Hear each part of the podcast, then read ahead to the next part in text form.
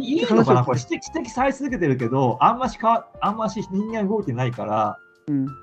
変わらないから、日本は変わらなくていいっていうのは、どうなもっと海外から世界中投資が集まるような、シンガポールとかドバイみたいに世界中投資が集まるような国に日本を変えていこうや、そういう議論を盛り上げようやって、せめてね、うん、ないじゃない、議論さえないじゃないですか。いや増税が逆方向行く、増税が議論になってると。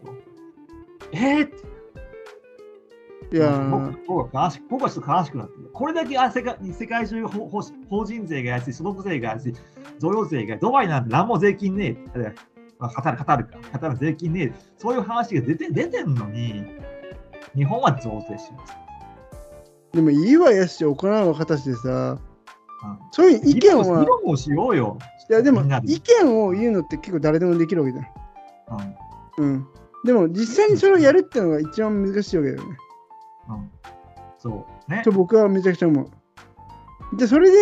で翔太がそういう意見を持ってるんだったら、翔太が実際にじゃあ海外で起用してますと言うんだったらすごい説得力あるけど、してないよっていうまあ根本的な話になって恐縮だけど。でも、まあ、この議論の、まあ、一つの焦点じゃ増税が言い悪いじゃないけど、増税どうなのっていう今議論になってるのかなって僕は今感じて、翔太の意見としてはもちろん増税をすることで国が衰退していってしまうんではないかという危惧を持ってると僕はね、思ったけどね。で逆に僕はその増税とか正直あんまり興味ないというか、日本に住んでるけど興味ないまあ本当に一般ピープルだから、ただこの危機はもちろん考えるし、で今改めて考えたときにで増税をすることのメリットってなんだろうなっていうのはすごい知りたくて、逆に、それは知ってる？翔太、逆に一番増税のメリットっていうのは僕ね、格差の是正だと思う一番。貧しい人はお金持ちの人から貧しい人へ。援助をする仕組みを作るのは税金だと思ってるんで、でその実際機能して、日本はそういう機能してたらしいんですよ、統計見ると。貧富の差は比較的少ない。日本のトップ 10% が持っている資産っていうのは、全体に 40% らしいんですよ。トップ10が持っているのは日本の 40% を持っている。これはアメリカの場合はトップ 10% が 80% を持っていると。ヨーロッパは 60% を持っていると。アメリカ80、ヨーロッパ60、日本40。じゃあ日本は比較的格差が小さい国なんだね。議論はあるでしょう。だからよく言われること、日本は成功した社会主義国家であると。社会保障も充実してますし、格差も小さいし、夢の国かもしれません。夢のような社会主義国家を作ったかもしれません、日本、かつて。これは成功した面であるでしょうね。だから日本は資本主義社会で格差っていうのはあるべきなんですよ、本来であれば。広がっていくべきだと思うんです。頑張った人はどんどんお金持ちになり、さらにお金持ちになっていくっていうのが僕は不自然だと思う。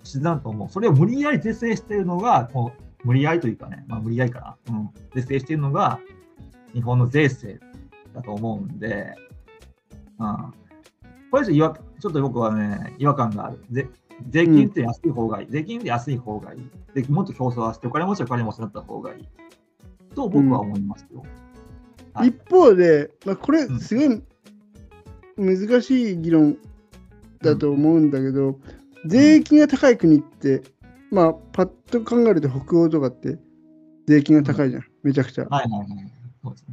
そういう国の方が生産性も高いし、幸福度も高いし、すべてにおいて、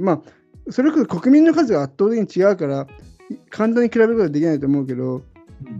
でも税金が高いのは高いなりにやっていってる国もあるわけじゃんと思うけど、そこだと思う、北欧的な考え方。そう北欧を理想とする考え方、理想で北欧みたいな税金が高い国でもやっていけてるっていうか、それの方が相対的に見ると国として豊かになってるとか、幸せ度が高い、幸福度が高いとかっていう、そういう実際に数値的に出てるわけね。それはだから、さっきも言ったけど、人口のベースが違うから、単純な比較が難しいかもしれないけれども、うんうん、でもあえてその、まあ、人口はあえて度外視したとしてどう思う？そこら辺は僕ね、頑張った人がね報われてそういうのに報酬を得られる社会が理想に近いと思う。僕の考えなんだよね、うんうん、あなたはすごい頑張った1億円稼いだ、はい 80% 国は持っていきます、あ2000万円だっけねっていう社会かも。北欧そういう社会としましょう、うん、僕はそういう社会を理想郷とは言わないですね。が1億稼ぎました9000万円を自分のものにしておきたい、うん、税金を払う1000万円ぐらいね何もしないんだから、そういう社会がいいと思うな。でもそれでも北欧の平均年収って日本より圧倒的に高いわけじゃん、うん、税金がでもそれは税引き前か年収だから、うん、分かんないけど生活コストは高くなったりしてんのか、うんうん、らしいですね、うん、まあそれはいろいろあるかな。税金だけじゃないから物価のこともあるから一概に言えないけれども、でもなんだろう、それだと全て自己責任になるじゃん。いざとなったら、うん、国は税金払ってないってことはさ、国は何も保証してくれないのと同じでしょ。うんうんうんうんうん、そういうことでしょうね。うん、税ってある種国へのサービス料金、僕の考えだけど税金ってのはある程度国へのサービス料金のこうお支払いっていうかさ、うんうんうんうん、だと思ってるから、それだから我々、まあ、税金払ってる国民ってのはさ、国からの保証とか受けられるわけじゃん。うんうんうんうん。翔太は日本に住んでないから日本に対して税金は基本的に払ってないから、払ってないですね。日本からの保証は何も受けられないわけでしょ。受けないですね、ほとんど。うんうん、もちろん日本に帰れば、日本に帰って税金を納めればいつでも受け入れるけれども、今は受けないという判断をしたわけでしょ。うん、でもちょっと話、議論申しますけども、日本の税金をもっと魅力的な水準まで下げた方がいいと思うんですよ。別にゼロにしようとは言いませんよ。それは極論ですから。うん、でも他のお金持ち、優秀な人たちが住みたくなるような日本にするためには、まあ、税金っていうのは、ある程度、レベルは下げた方がいいと思う。法人税、所得税、消費税。税金が安い国っていうのは、もう必然的に世界中が集める力あると思うんですよ。優秀な人材、企業を。うんうん、それを逆行する動きを今してるんで、僕はちょっとイライラな感じ。で僕ね、さらに税金を下げるメリットの一つとして商談があるのは、優秀な人が世界から集まってくるからだと思ってるわけ、うん、集まってくるで優秀な人逃げちゃう、日本の優秀な人に海外に逃げちゃうし。で僕さ、それこそさ、さっきさ、言語の壁はめちゃくちゃあると思ってて、あるけどね、いくら税金下げても日本に来る人って少ないと僕は思うよ、この島国では。うん、日本語話さないと生きていけないもん、この国。まあそうですね、うん。お役所とか全部日本語だし。うんうんうん。外国人が住むには大変だよ、この国。まあ、確かにね。日本語話さないと。だって税金のだけの問題じゃないから、それは。うん、誇れないですね、それだとなおさらね。日本っていう国が阻害されちゃってね。外国から旅行行って楽しむ国にビジネスしにくい、外資系が入りにくい、マーケットは衰退する、税金は高い。どうなんですか、沈みますよ、日本って。このままだったら。まあ、人口が減るから僕たちの子供世代が20年後、30年後、社会に出るとき、どうなんですかね、日本の企業でどうなのって。僕はってその税金、そのうんじゃなくて、そもそも論として人口が減るんだから、それは国力も下がるわなと、ある程度は。それは絶対避けられないじゃん。でも、もっと下がりますやん、法人税、税金上げたら、もっと下がります。経済逆行ですよ。でも、なんだろう、もっと僕の考えとしては、コンパクトにしてって、それこそ北欧だって人口だけ小さくても、めちゃくちゃ国力が強いわけだから、うん、ある種僕はそういう北欧信者でもなんでもないけど、小さくなっちゃったら小さいなりにうまくやっていく方法があるんじゃないかなって僕は結構常々思ってて、その別に拡大してくるだけがいいことじゃなくて、うん、じゃあ僕はもう、はいはいはい、うん、そういうどうしようもないじゃん、もう、うん、減っていくのは日本国内の国力、日本国っていう国力は人口が減るのは絶対減るでしょ。うん、うん、そうそうそうそう。そこでじゃあ無理やり外国人を連れてきたらいいのかっていうと、僕はそうでもないと思うし、そんなの土壌がないから、その数十年とかで日本が変わるわけないんだから。あのですね、面白い話があって、うん、成長しなくていいっていう議論もあるんですよ。うん。もう分かりやすい例と言ったら、シャッター商店街って有名じゃないですか、うんうん、なぜシャッター商店街が突然日本全国あぶれ出されたかっていうのは、成長を求めたからだと言われてるんですよ。人口が減ったから衰退したじゃないんだと。もともとちっちゃいマーケットが突然シャッターになるなんてことはない。ある日突然シャッターになることなくて、突然シャッターになったのは、日本政府が無理やり補助金とか出して、もっと売り上げ伸ばしてくださいと。店舗拡張したりとか、商店街を魅力的にして、売り上げ伸ばしてくださいっていう方針を出したらしいんですよ。そしてイオンモールとかに対抗できるような魅力的商店街にしてくださいっていう方針だったらしいんですけども、いや、もともと商店街っていうのは個人の営業店が集まりであって、うん、店主さんがそこそこ生きて生活できればいいぐらいの売り上げあればよかったんですよ。うん、つまり現状維持でちょっと上がるぐらいよかったんです。いやいや右肩上がり。それ無理やり昨年比 10%、20% の売り上げアップを求められるような政策を政府が求められてましたんです。うんうん、それじゃあもっと売り上げ上げるために仕入れを増やそう。あと価格力を出すために。セールもっとやっていこうって無理やりやってた結果、競争になっちゃった。イオンモールとかね。うん。なっちゃった。その競争をもしなったら勝てなかったらしいんですよ。結果的に。うん。うん、で、競争を開けちゃった。じゃあ店を畳もう。ってことで、日本全国にシャッター商店が増えてしまった。で、議論もあるんです。だから僕が言いたいのはね、うん、無理やり成長せんでも細々と、うん、個人のおじさんおばさん家族が生きていける程度の売り上げでやっていこうって方針に貫いておけばその日本人シャッター商店街って生まれなかったっていう議論があるらしいんですよ。うんうん、それはそうだと思う。これね、うん。それマーケットによると思う。一概に言えないけどもね。例えばさ、僕のどの町にもあると思うんですけど、田舎にあるおじいちゃんおばあちゃんとか経営してる喫茶店あるじゃないですか。うんうんうん、なんかすごい何々喫茶みたいな。うんうん、ちっちゃいあるじゃないですか。うんうんうん、もうメニューなんてコーヒー一杯とかお茶が出るぐらい。うん、そこがちっちゃい喫茶店になる、うん、で今までずっと意外と潰れないですよね、ああいうとこって、うん、なぜかっていうと競争は取れないからなんですよ、そこって、うんうんうん、近所に来てくるお友達みたいな人たちが時々来てくれて、うん、時々飲んでお金を落としてくれるだけでその店主さんおじいちゃんおばあちゃんは生活できるんですよ、うん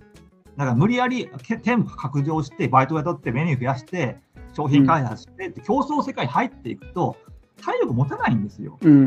んうん、だから細々とやっていけばいいんですよ、うん、そういうとこは自分が生活できる範囲の細々と、うん、それが体も負担にならないし、うん、生活できるんだからでそういうのを日本全国でやるとどうかっていうのね、うんうん、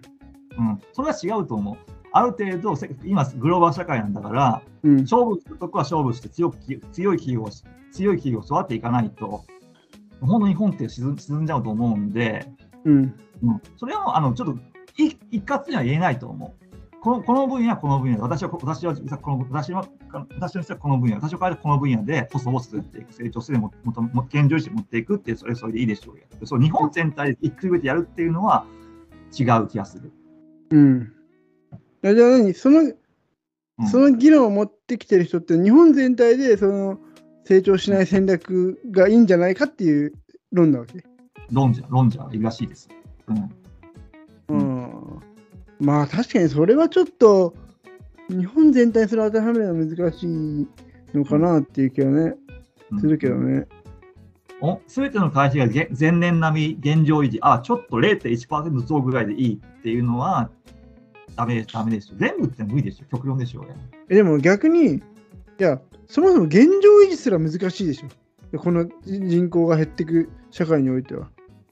それが現状維持をするのすら結構な体力使うから、現状維持で万々歳の世の中になってきてるんじゃないの、正直。それは僕は日本の、ね、会社にいるから、もちろん来年の目標とかさ、5カ年計画とかでさ、会社が出してさ、なんか絵に描いたような文字のことを言ってるようなことを、平社員としてさ、そういう感じるんだけどさ、なんか何年後には何百億円だとか言ってるけど、実際に今までの5年とかの成長を見てきても、せいぜい上がっても 1% とか 2% とか下がる年もあれば、って日本上がってればいい方で下がってる企業なんてクソあると思うし、その中でじゃあ強気に出れる企業はどれぐらいいいのかって話だよね。って思う。だってそれなんだろう、産業によるじゃん、やっぱりあとは。そう、産業による。サムスンの社税で1人の天才を10万人養うっていうのがあったんですけども、そうなんです。一部の企業が成功してくれれば、GAFA みたいな、5社ぐらいあれば、アメリカすげえってなるんですよ。なんか知らんけど、なんか Google がすげえ企業で、アメリカ、Google とか数社しかいないのに、なんかアメリカすげえみたいな感じになってるんです、世界は。そういうのがちょっとでも日本が生まれたら、日本すげえってなると思う。一部の業界でね。その他は大体、それでもコカ・コーラとかさ、もうこれ伸びようがないじゃないですか、でっかい企業だけど、マーケットほとんど取っちゃったんだから、伸びようがない。一方はそういう企業あってもいいと思う。でも中には日本からも GAFA みたいな企業がちょっとでも巻いてくれたら日本すげえってなると思うんで、でもさ、そういう業を作ってくれたらいいと思う。でも GAFA って結局基本で全部 IT 系じゃん。Google、Amazon、Facebook、Apple。全部 IT 系でしょ。で、日本ってやっぱりもともと製造業が強い国じゃん。トヨタしかり、ソニーしかりとか。わかんない。他にもなんか金属系の会社とかさ、そうだし、技術力、医療機器の会社とか、技術力の国なわけじゃん。だからそういう中で、いきなり GAFA を作れたって無理だと思うよ、僕は。ちょっとじゃあ GAFA ハイテクじゃなくても日本が唯一世界で超競争力ある分野っていうのはコンテンツ産業なんですよ。漫画です。アニメです。これぶっちぎりあると思う。そうだね。これだから日本に留学する学生ってなんで日本に留学したの？アニメが好きだから、ワンピースが好きだからっていう理由で早稲田とか言ってるわけですよ。留学生が。そういうくらい影響力ある分野なんですよ。だから別にテクノロジーじゃなくても、スポーツとかでも落としたら、そういう分野を育つと思うんですよ。だからテクノロジーしかダメだっていうわけじゃないと思う。他にもいろんな可能性があると思う。でも逆に、そんなことはみんな分かってることじゃん。その漫画、アニメ、そういうエンタメ、コンテンツがすごいっていうのは。でもそれがじゃあ、どうやってビジネスに結びつくのって話だよね。そんな日本といえば何ですかって言った時に、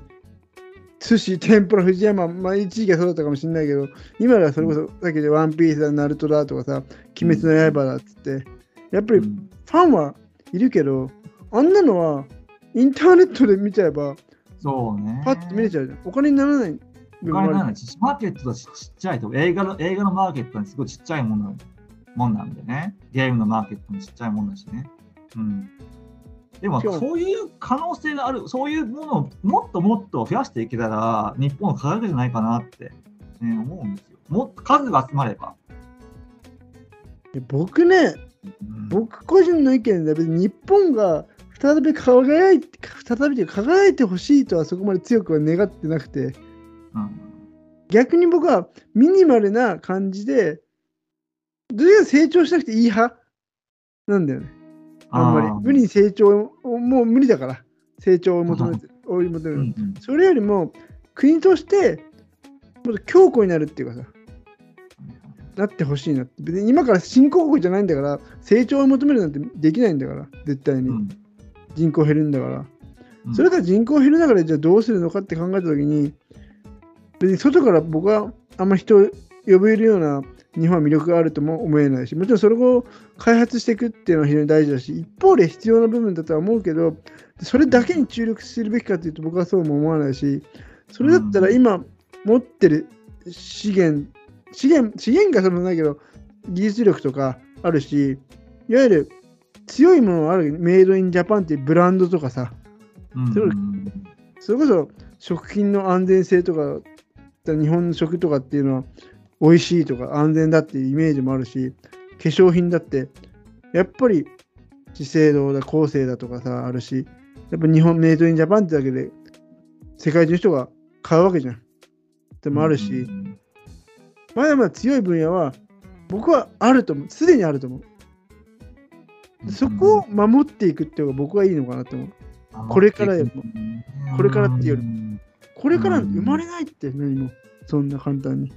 漫画は20年30年かけて育った文化じゃないですか。80年代ぐらいから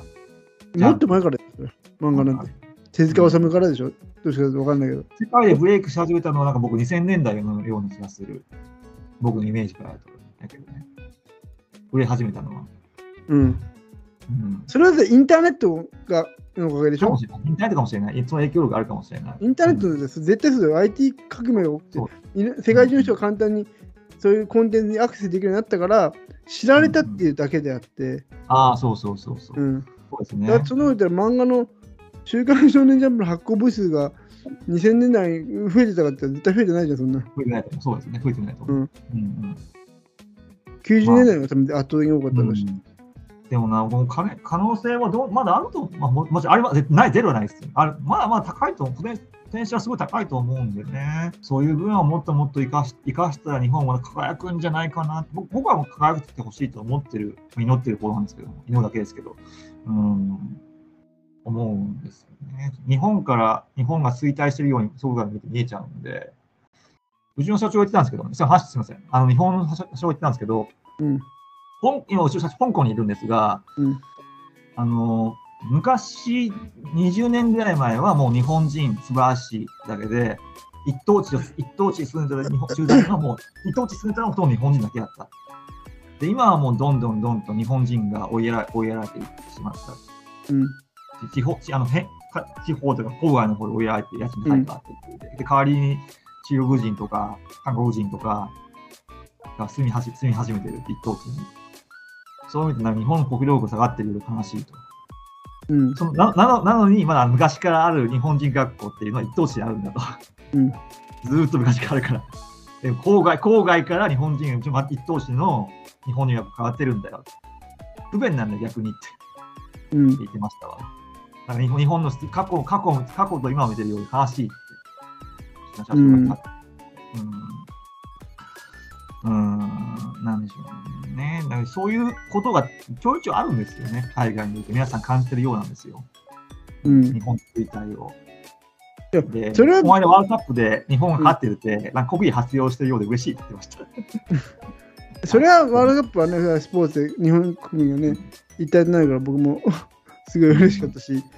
いことだなと思う。でも、なんだろう、僕はやっぱりね、日本国、いやもちろん日本人だから、でも日本がそこまでこう成長を求めてほしいとは思えないんだよな。だからなんかね、まあ、この前も、しんすけさんと行った時も話したけど、翔太の会でさ、した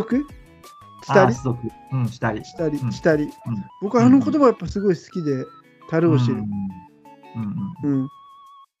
今あるもので満足すればいいじゃんっていうね。感じだよね、要は。